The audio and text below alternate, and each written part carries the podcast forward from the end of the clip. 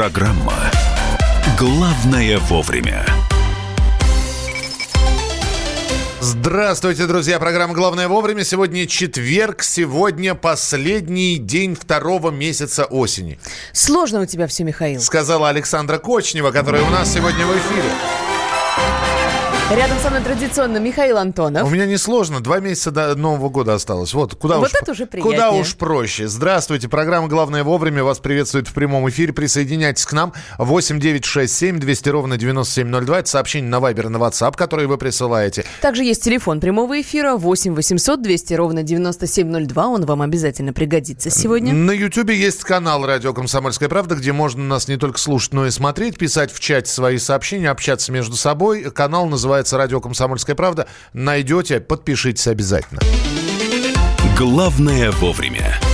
Ну а мы начнем знакомить вас с новостями, которые тревожат нас, вас. В Госдуму внесли законопроект об уголовной ответственности за пропаганду наркотиков. Понадобилось, понадобилось по-моему, около двух суток, когда э, появилось предложение сначала ввести... Владимир Путин 28 числа поручил ввести более серьезную ответственность за пропаганду наркотиков. Она есть сейчас, но она административная. Ее предлагают сделать уголовной, и вот буквально два дня спустя Партия- депутаты уже все написали. Партия «Справедливая Россия», депутаты фракции этой внесли законопроект. Э, Насколько мне известно, сейчас, может быть, меня поправит Олег Анатольевич Нилов, депутат фракции «Справедливая Россия». Законопроект якобы вернули уже на доработку. Олег Анатольевич, здравствуйте. Здравствуйте, доброе утро. Здравствуйте. Но, тем не менее, да, я так понимаю, что э, доработают этот законопроект, и снова он вернется в Госдуму. Э, чтений не избежать, он будет, он будет обсуждаться в Государственной Думе. И вот, Олег Анатольевич, самый главный вопрос, который бы хотелось бы задать. А, мы точно понимаем, что мы э, э, имеем в виду под словом пропаганда? Э, Я хочу сказать следующее, что еще в 2014 году я вместе с коллегами от фракции вносил закон э, о приравнивании наркодилеров, наркобаронов, тех, кто организует вот этот бизнес на крови, к ответственности, естественно, уголовной, самой тяжкой ответственности, приравненной к терроризму. Вот отдельный закон 2014 года можете найти. Да, Но и там- ведь занимаются не наркобароны. Подождите, надо рассматривать весь вопрос в комплексе. Я вам говорю, что если я призываю, предлагаю депутатов, общества переравнять э, э, наркодилерство, наркопреступление к терроризму, Мгм. то это означает не только высшая мера для тех, кто организует, крышует этот бизнес, да, кто э, действительно подвергает опасности миллионы жизней и убивает сотни тысяч молодых россиян сегодня в России. По э, угрозе для экономики, для самое главное, для жизни россиян.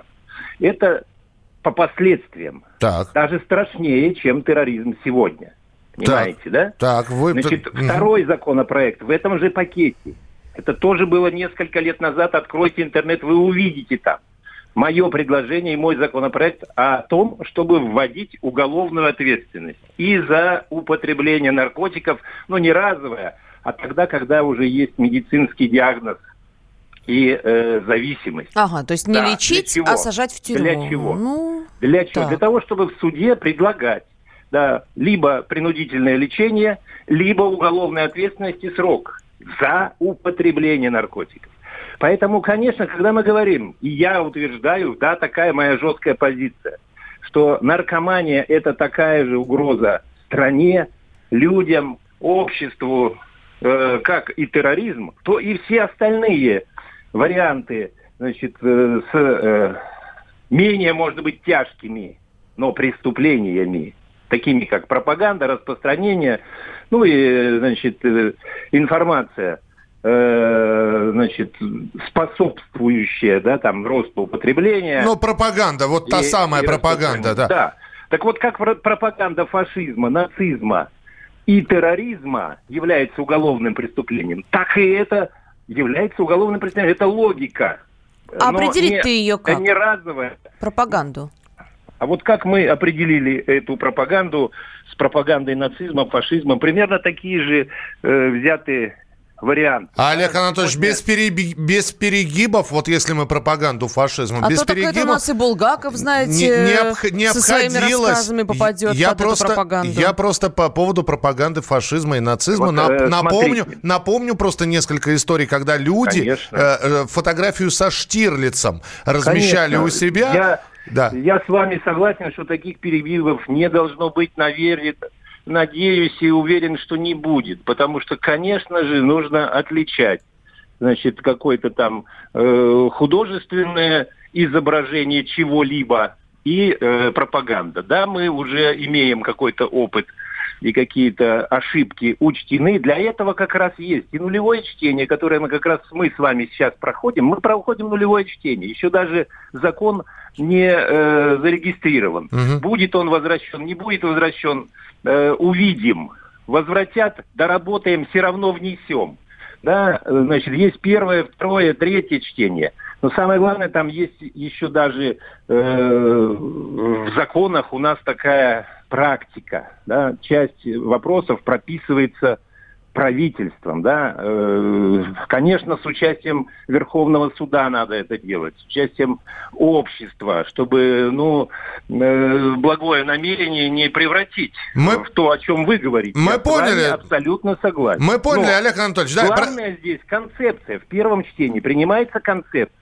Давайте мы тогда ее дождемся. Да. Ее последствия угрозой такой же страшной, как э, терроризм, нацизм и так далее, по своим последствиям. Я утверждаю, что да, является. Поэтому уголовная ответственность. Принято. Спасибо. Олег Нилов, депутат фракции «Справедливая Россия», был с нами на прямой связи. Здесь, опять же, дьявол кроется в деталях. Человек разместил у себя на, на аватарке листик э, марихуаны.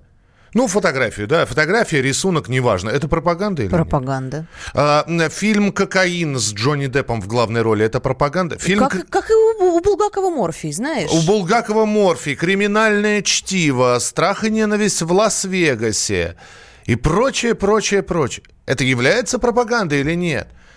Вы поним- Если, если тогда, давайте мы все прописывать будем, что есть пропаганда, что нет.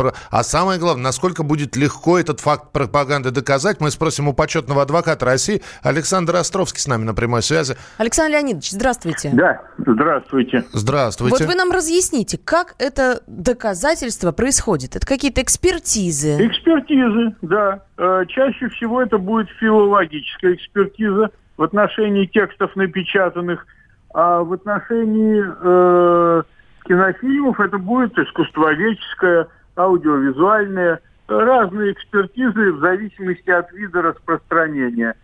Э, По идее, это должны быть э, квалифицированные эксперты, кандидаты, доктора наук, работающие э, в профильных э, научных э, заведениях. Но зачастую в провинции, где нет научных учреждений, э, будут в э, привычке э, мнения э, брать заключение у местного учителя или э, главного редактора там какого-то местного издания.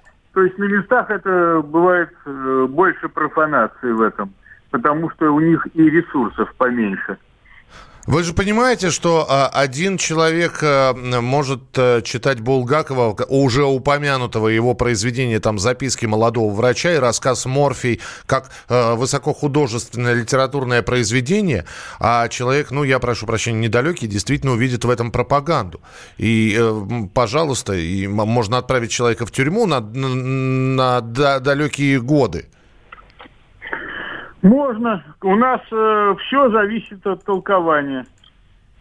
А могут быть какие-то такие завуалированные вещи, что я, допустим, сделала репост, э, как, ну или не знаю, опубликовала песню какую-то, в которой, оказывается, в завуалированном видео упоминались наркотики, а я сама-то об этом даже не знала. Для меня-то это просто это может быть какой-то мотив. иностран- это Песня может быть на- английская. Да. А я и да, не знала. на иностранном языке, которого не знает э, человек, там, молодой человек.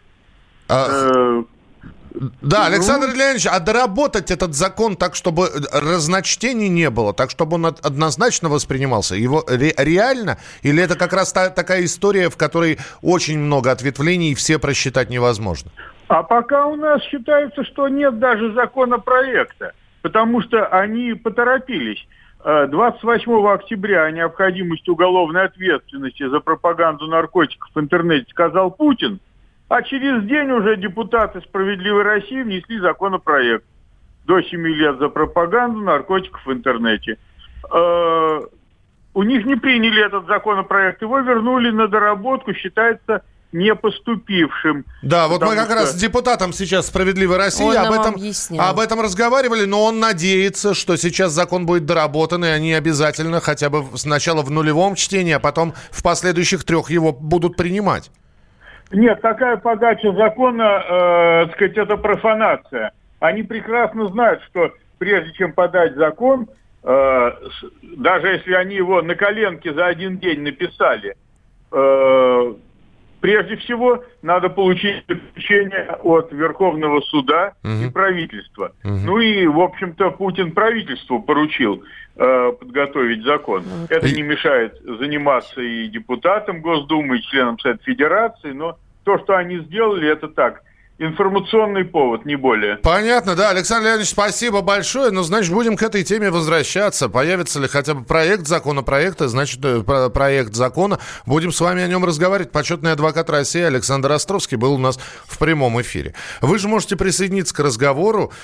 Вот. За пропаганду наркотиков действительно 7 лет предлагают тюрьмы. Очень многие говорят, что это слишком жесткое наказание. Ну, если учесть, что у нас убийство от 6 начинается, то да. Главное вовремя.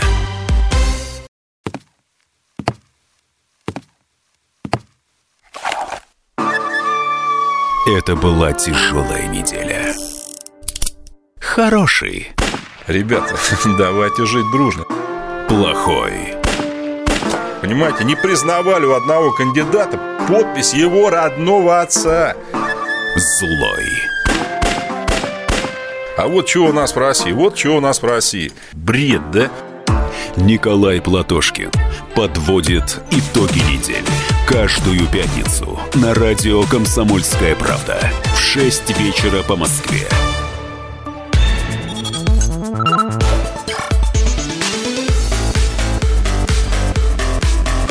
Программа «Главное вовремя». А мы продолжаем. А, вот вы здесь пишете по поводу пропаганды наркотиков. Выложу фото в поле, а там окажется кустик конопли. И все, туту в Воркуту. Не снимайте поля. Снимайте подсолнухи, уважаемый Дэйв. Вот, ну, а чтобы не было туты, воркуты. Э, перестаньте стенать, все пропишут за пару лет. От наркоманов и распространителей нет спасения. Подождите, сейчас не не про наркоманов речь идет, а про пропаганду наркотиков в интернете. Вот, пожалуйста, вот э, то, что с наркотиками, с наркоманами, с дилерами, с закладчиками надо бороться – Э, в этом э, вообще нет никакого сомнения. С пропагандой надо бороться. Мы не спорим. Мы переживаем, как это будет делаться, что понимаете? Да, объясните, пожалуйста, что является пропагандой. Э, здесь ведь все очень просто. Если вы сталкивались с пропагандой наркотиков в интернете, пожалуйста, напечатайте, не распечатайте и пришлите нам свой рисунок по адресу. Нет, просто напишите, где вы встречали пропаганду наркотиков в интернете. Эм, и что, может быть, вы какой-нибудь яркий пример этой пропаганды приведете, и мы сразу все поймем. А пока переходим к следующей теме.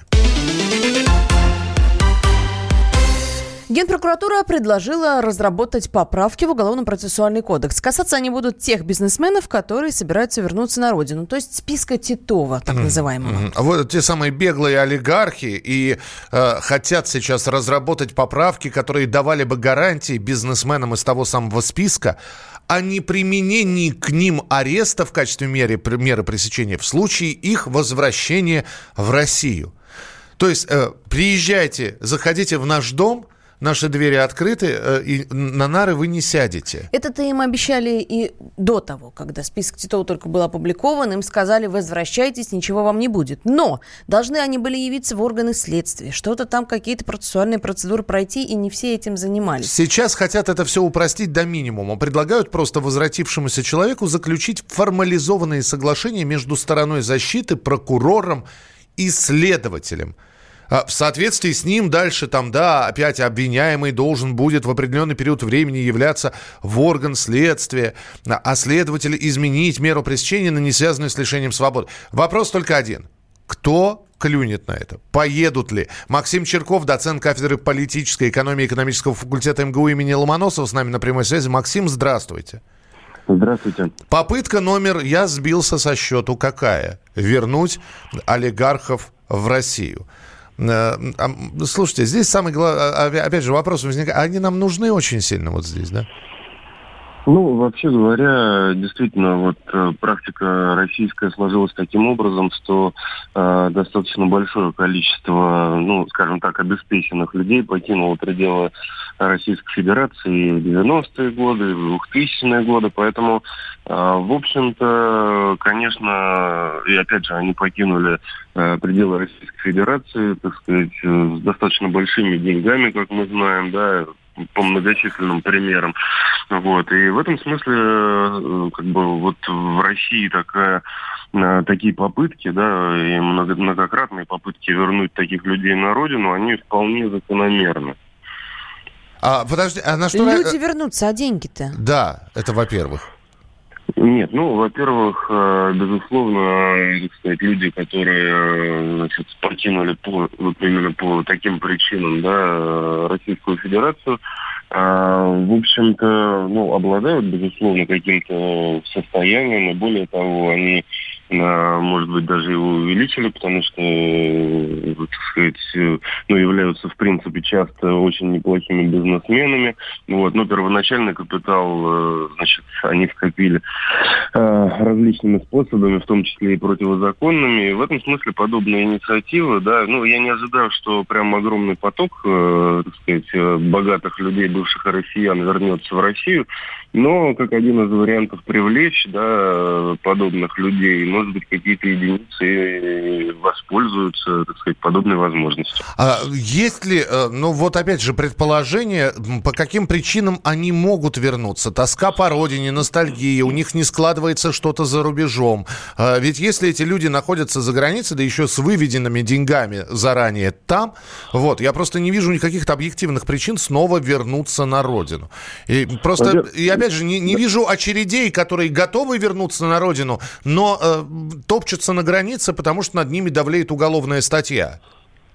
Ну, во-первых, все эти причины, которые вы перечислили, или тоска по родине и много-много чего другого, это действительно работает, да. А, вот. Здесь убирают причины, по которым, ну, скажем так, э, человек, да, попавший в подобную ситуацию, ну, не будет предпринимать попыток, э, сказать, возвращения на родину. Потому что если он будет знать, что при возвращении в Россию, да, его, так сказать, не изолируют еще каким-то образом не накажут, а дадут возможность, да, скажем так, э, в более или менее таких нормальных условиях отстаивать, э, так сказать, свои права, да, и, э, может быть, понести ответственность в меньшей степени за то, что он действительно совершил противозаконного, то это вполне может быть побуждающим моментом для возвращения в Россию, в Российскую Федерацию. Но, опять же, это возвращение, конечно, массовым, массовым не будет. Это я бы, я бы так сказал, что вот эти вот инициативы, это один из элементов, да, который может э, способствовать возвращению. Но таких элементов должно быть много. Понятно. Спасибо большое за пояснение. Э, это был с нами Максим Черков, доцент кафедры политической экономии экономического факультета МГУ имени Ломоносова. Ну, Это... я добавлю, что в списке Титова сейчас 40 человек. Изначально было 20. Список расширили. Генпрокуратура на, посмотрела. Там как-то частно. Даже вернулось несколько человек. Но, по-моему, совсем единицы. Да, в феврале прошлого года как раз Борис Титов встречался в Лондоне. Именно поэтому этот список титовским или лондонским называется. Как раз с российскими бизнесменами он встречался, против которых были возбуждены уголовные дела а, в России. Ну, не знаю, не знаю.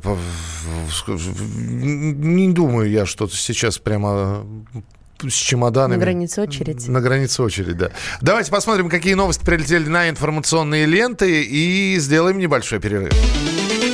Главное вовремя. Без микрокредитов, зато с национальным интернетом. Завтра 1 ноября. Именно эти нововведения более всего волнуют россиян. Также ДТП будут оформляться без бланков. Э, какие еще новости? А, в России могут разрешить покупать автомобили за материнский капитал, и стало известно, где тарифы ЖКХ в 2020 году вырастут больше и меньше всего. Значит, э, больше всего подорожает коммуналка в Дагестане, Ингушетии, Кабардино-Балкарии, Чеченской Республике и в Москве от 5 до 6,5%. Это в следующем году. До 5% могут стать выше платежи в Адыгее, Северной Осетии, на Алтае, в Алтайском крае, Хакасии, Забайкальском крае, Краснодарском и Красноярском краях, а также в Амурской области. На 4% вырастут тарифы в Башкортостане, Мордовии, Якутии, Чувашии, в Ставропольском крае. Здесь очень много перечислять. Значит, меньше всего рост тарифов на ЖКХ в 2020 году ожидается в Ненецком автономном округе. Общий рост платежа за коммуналку в регионе не должен превышать утвержденную правительством величину. Не, не смотри на меня, я не смогу эту фразу расшифровать. Мопед не мой. Я просто разместил объявление. Как сказали, так я и прочитал. Знаете, здесь опять один нужно просто сделать вывод. Коммуналка будет дорожать в 2020 да сомневался. году. Насколько она подорожает, мы с вами узнаем в 2020 году. Продолжение через несколько минут. Александр Кочнев. И Михаил Антонов. Мы вместе дожили до понедельника. Вовремя рассказали тебе о главном во вторник, среду и четверг. А теперь встречай пятницу. На радио «Комсомольская правда» новая программа. Каждую пятницу в 8.00 Сергей Мардан и Надана Фридриксон. Три часа самого острого эфира. Мардан и Надана. В программе «Опять пятница». Взболтай и можешь смешивать.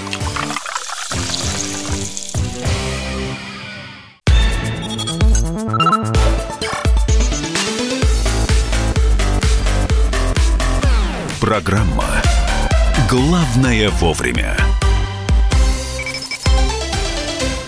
Продолжается прямой эфир на радио «Комсомольская правда» в студии Михаил Антонов. И Александра Кочнева. Это программа «Главное вовремя». И переходим к следующей теме. Премьер-министр России Дмитрий Медведев поручил сразу нескольким ведомствам Минэкономики, МВД, ФСБ и Росгвардии с участием заинтересованных федеральных органов исполнительной власти, Следственному комитету и полномочному по, прави... по защите прав предпринимателей и так далее и тому подобное. Представить до 16 декабря, то есть в течение полутора месяцев, в правительство предложение по повышению доверия к бизнесу, к правоохранительной и судебной системам.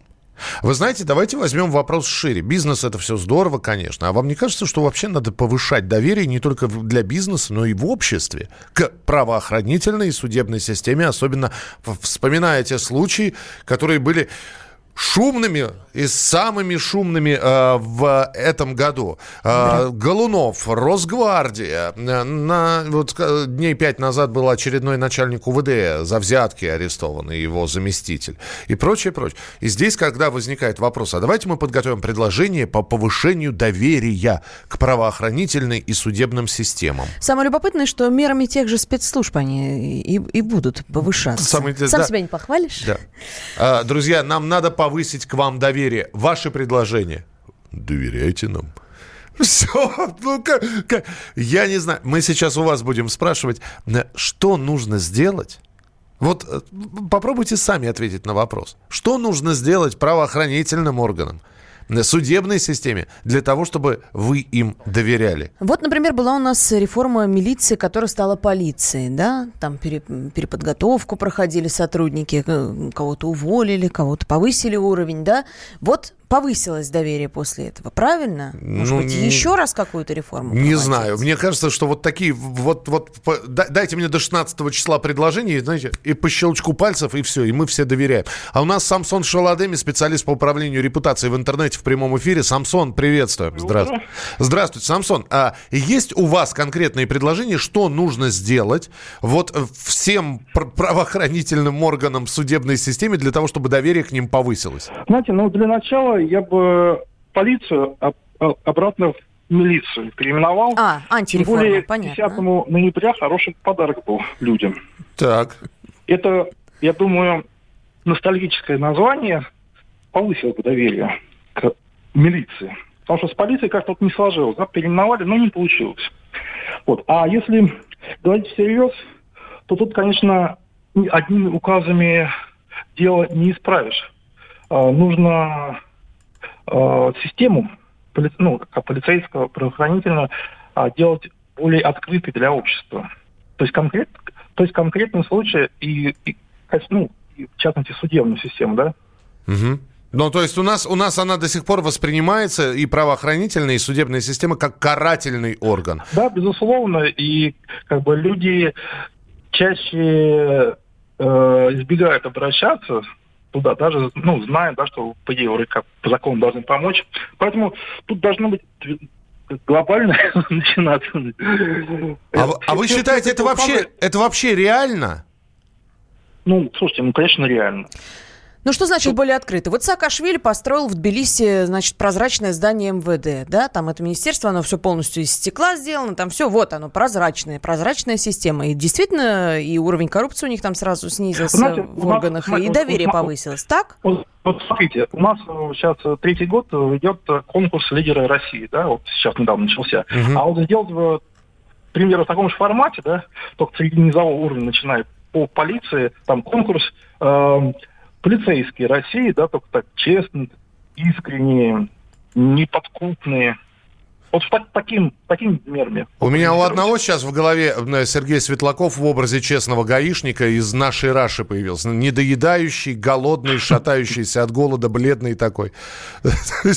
Вот мы таких хотим, да? Ну, мы, э, ну, этот образ, э, конечно, утрированный, но, тем не менее, нужно больше таких людей из народа, что называется, вытаскивать, да, а обычные рядовые сотрудники, действительно, которые, может, в глубинке работают, которые денег не берут, Хорошо, ну. Самсон, ну, вот тогда еще один вопрос. Э, такой парадокс. Совсем недавно был опрос Левада-центра, который э, и людей спрашивали о как раз доверии к различным угу. органам. Оказалось, что э, армии доверяют 63%, президенту 60% россиян, и почти в два раза, до 32% выросло за этот год доверие россиян к спецслужбам.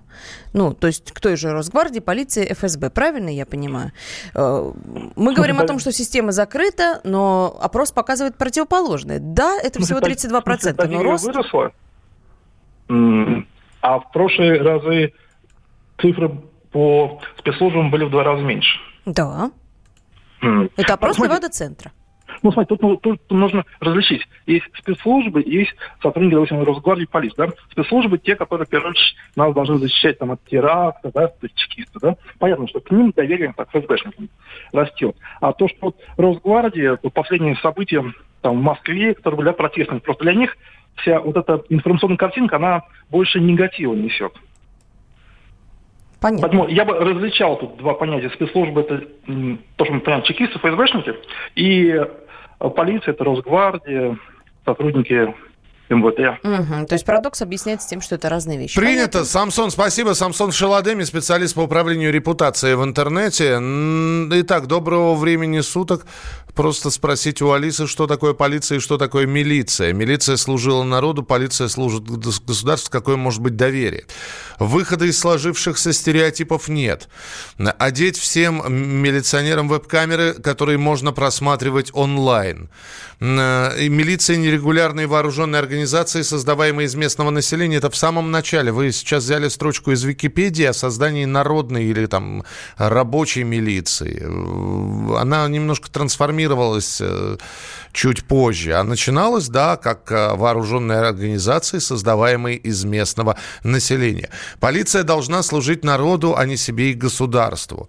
Э, я за милицию. Сегодня полиция служит не народу и не закону, а приказам начальству и показателям. Сменить приоритеты в работе.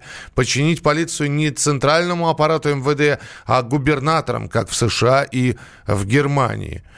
Э, самому, так, э, а самому правительству не надо повысить доверие? Надо, наверное, но сначала хотят повысить доверие судебной и правоохранительной системе. Сделать всю службу в онлайн-режиме. Чуть что, пусть записи показывают своих косяков. Ну вот хорошо, у нас сотрудники ГИБДД, например, ходят, да, Теперь с регистратором. С регистраторами, да. там на, нагрудные камеры. Да, другой вопрос, что, а, ну, все правильно, да, камеры, веб-камеры регистра... регистрационные, да, так, э, но это не для общего пользования.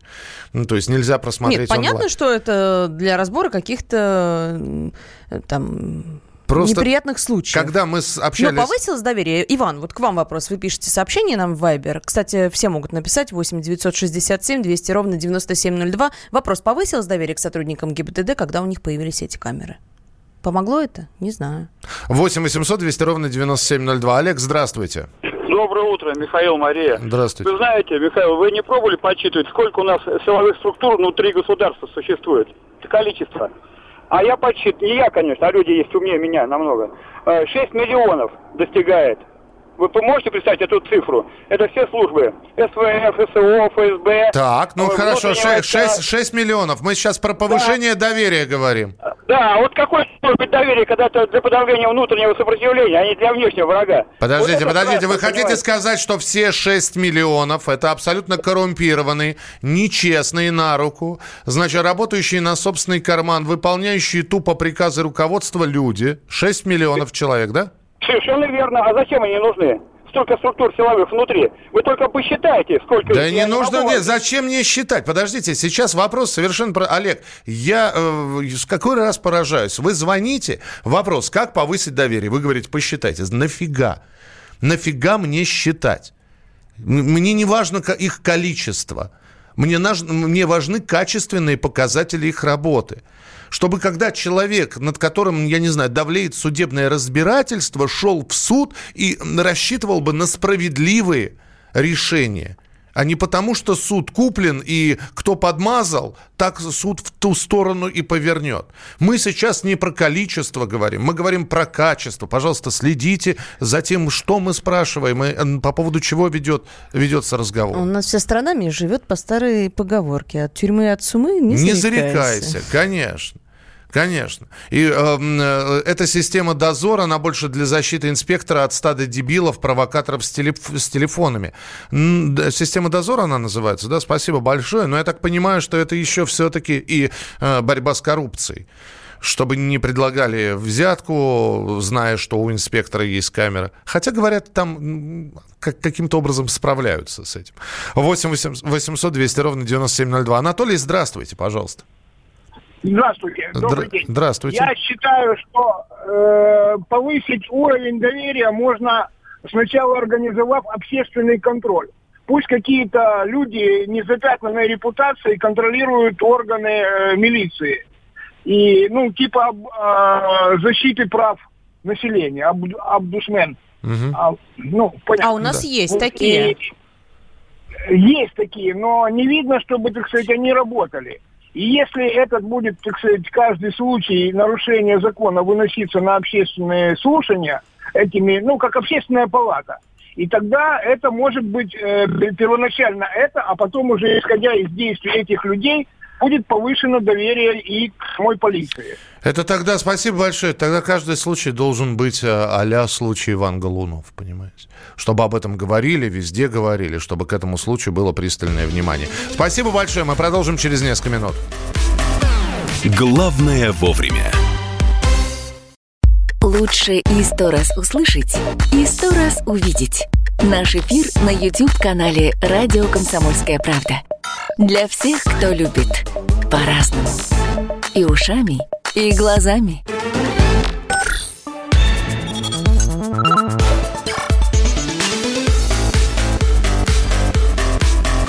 Программа «Главное вовремя».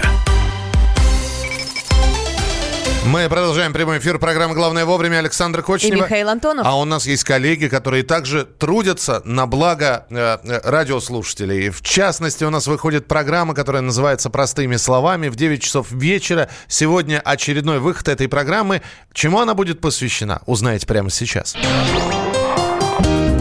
Не переключайтесь. Здравствуйте, я Андрей Норкин. Слушайте сегодня в программе «Простыми словами». Какие выводы сделал Владимир Зеленский после своей встречи с украинскими радикалами? Почему процесс гражданского примирения на Украине займет минимум лет 15? И какова реальная обстановка в Донецких республиках? Об этом поговорим с украинским политиком, бывшим главой парламента Новороссии Олегом Царевым. Слушайте сегодня в 21 час по московскому времени. Ну а у нас есть еще одна любопытная тема, которую мы хотели с вами обсудить. Каждый четвертый россиянин готов переехать в другой город. Эти данные приводит Всероссийский центр изучения общественного мнения. И э, о переезде в основном мечтают люди от 25 до 34 лет. А мне кажется, лучше обратить внимание на города, в которые они хотят переехать. Санкт-Петербург, Москва, Краснодар. Это либо два э, крупнейших города Российской Федерации. Либо туда, где тепло. Либо туда, где тепло. Но, по-моему, все очевидно. Единственное, что меня немножечко смущает показатель каждый четвертый россиянин. Я специально вчера, увидев э, эти выкладки в ЦИОМа, решил спросить у своих знакомых, благо вчера мы такой дружной, веселой компании, абсолютно раз, разношерстной и по социальной группе, и по возрастной собрались, и я спросил, э, ты готов переехать в другой город? Так вы уже живете в Москве, Миша. Не, я просто спросил. Со своими друзьями. Ну, неважно. Ну, а может, они в Краснодар хотят. Вы знаете, я не знаю, как каждый четвертый согласно данным в ЦИОМа. А люди ответили так. Дадут зарплату в полтора раза больше, и я хоть на, на Ухту поеду, хоть в Югру, хоть в Сызрань, хоть в Норильск. Дайте денег побольше, и я перееду. Каждый ответил именно так. Никаких каждого четвертого. Каждый. Причем вот еще один, да, Валентин Алфимов по коридору, наш коллега, тоже готов перейти. Уже собрался куда-то, куртку надел. А, Кирилл Родин, эксперт в ЦИОМ, с нами на прямой связи. Кирилл, приветствуем, здравствуйте. Да, доброе утро. Доброе утро. И все-таки каждый четвертый россиянин, но здесь, наверное, нужно спросить, а какой вопрос задавал Всероссийский центр изучения общественного мнения? Вы близки, да, к истине. Действительно, мы спрашивали хоте, о намерениях в плане, хотели бы или не хотели переехать. Потому что если, конечно, вопрос ставить о зарплате или денежном вознаграждении, поверьте, многие россияне были бы способны на гораздо больше, чем как они пионеры всегда готовы. Конечно, конечно, да. Но вы действительно задавали совсем другой вопрос. Вы спрашивали, готовы ли люди, по сути дела, при повышении заработной платы куда-то переехать. Это да, как раз для многих э, ограничивающим фактором является э, фактор отсутствия таковой зарплаты в те территории, которые они, может быть, и хотели бы переехать. Да? Ну, наверное, так будем, я думаю, наверняка гораздо большее количество россиян хотело бы переехать в тот же Краснодарский край, но понимание того, что они вряд ли себя там найдут на рынке труда, э, их настроение тоже э, сокращается. Но, вот. да, Кирилл, тогда я должен спросить, а обратно есть какой-то, э, ну, хоть какие-то результаты, что люди, наоборот, из городов готовы переехать в небольшие населенные пункты, в сельскую местность, в деревни? Вы знаете, такая тенденция, безусловно, есть. Но э, тут нам надо смотреть, что называется баланс в целом. Э, некоторый отток, конечно, происходит в сельскую местность, там, ну, в том числе это связано там э, не с каким-то, там, скажем, отшельничеством, а совершенно там простыми практиками там э, выхода на пенсии, там, строительства домиков в деревне там, и так далее и тому подобное. Но когда мы смотрим баланс по кругу, то, конечно, мы видим, что у нас миграция идет со стороны малых средних городов-миллионников в сторону, соответственно, по повышающей в сторону городов-миллионников и мегаполисов. Конечно, эта тенденция сохраняется. И она преобладает все последние годы. Собственно говоря, ну, по факту мы с вами и видим, что такие города, как Москва, они продолжают Растут и растут. Но, пузырь. тем не менее, 34% по вашему опросу готовы переехать в сельскую местность. Это ведь большая цифра. Она больше, чем в прошлые годы, например. Э, вы знаете, честно скажу, э, именно таким образом мы вопрос сформулировали впервые. То есть, да, вот дальше как раз интересно будет э, посмотреть в плане мониторинга, как это дело uh-huh. будет меняться. Но здесь, опять же, надо понимать, что у нас существует не только, скажем так, горизонтальная мобильность, да, вот по этой шкале от села в город, из города в село. Она что существует еще и горизонтальная, то есть сельчане, они достаточно активно, как мы видим, э, передвигаются внутри именно сельских территорий.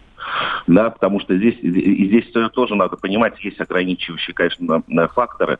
Э, городской и сельский уклады жизни, они, конечно, достаточно сильно отличаются. И если мы говорим о переезде человека из города-миллионника в город-мегаполис, ну, для него гораздо меньше поменяется в его стратегии и опыте практики существования, чем если человек из села переедет в город-миллионник. Вот там есть определенный водораздел, который, как бы скажем так, эти э, э, миграционные потоки разводит между собой. Принято. Спасибо большое. Кирилл Родин, эксперт в ЦИОМ, был с нами на прямой связи. Э, если ехать, то только в Москву. Это вы уже пишете. Там зарплаты, пенсии, медицина и качество жизни. Это из Перми написали. Э, я бы не рассматривал переезд в контексте работы. С удовольствием бы переехал в курортный город на берег теплого океана. А жить-то на что, Дэйв? Э, в сельскую местность готовы ехать пенсионеры. Поставьте большие города из «Брата 2». Ясно, сейчас поставим. 8 800 200 ровно 9702 или 8 967 200 ровно 9702. Вполне возможно, вы как раз переехали. И нам бы хотелось понять, а вот есть среди наших слушателей люди, которые из большого города сбежали из Ленинграда или уже из Санкт-Петербурга и поехали покорять не... Сибирь. Покорять Сибирь, например, ну, и слушай, остались. В советские годы, если ты говоришь про Ленинград, это же было по распределению. Это не, не по собственной воле я так решил, я поехал. А куда распределили, туда и поехал. Да, да но или, некоторые или оставались. Как направили. Не... Понимаешь, Нет. да, и ты уже оставался в этой местности и так далее и тому подобное. Если сдавать жилье в Москве, можно хоть на Луну переехать. Ну, опять же, это... А, при наличии жилья Б, смотря какое жилье. Если, конечно, у тебя двухкомнатные хоромы в центре Москвы, то можно безбедно э, существовать. А если у тебя на окраине города... То зачем тебе Луна? То зачем тебе... Во-первых, зачем тебе Луна? Во-вторых, на окраине города Москвы ты будешь сдавать жилье. Ну сколько? Ну в пределах там 30 тысяч. И где ты будешь на эти 30 тысяч жить? Ну, берег моря явно не вырисовывается за такие деньги купить, э, снять дом в Краснодаре и просто перевод денег из одного города в другой. А меня и тут неплохо кормят Нижний Новгород, и я вас понимаю. Рада мы за вас. Да. А, Саратов, здесь нет заработков, вообще все разрушили, а из мегаполисов едут уже с деньгами в поисках спокойствия. То есть вы э, сейчас подтверждаете, что в Саратов все-таки приезжают люди из крупных городов. Присылайте свои сообщения 8967 200 ровно 9702. А мы через несколько минут расскажем про один эксперимент. Людям бесплатно деньги раздают. И не где-нибудь, а в России. Подробности через несколько минут в нашем эфире Александра Кочнева. И Михаил Антонов. Главное вовремя. Чиновникам в России не до шуток. За них взялись Андрей Рожков и Михаил Антонов. Курение запретили, на остановках запретили, курение в подъездах, на балконе запретили. Можно под балконами запретить? Вот я вас вот комитет здоровья забыл спросить еще. я, я к слову так просто. Как ты народу в глаза смотреть будешь на следующих выборах после этого? Они на шестисотках пашут из всех зверей, только у них жук колорадский, а тут у тебя два верблюда. Два, Антонов. Это один там жена еще. Извини, не, не узнал. Каждую пятницу в 10 вечера по Москве на радио «Комсомольская правда». Бюрократию и глупость вышибаем смехом. В программе «Не до шуток».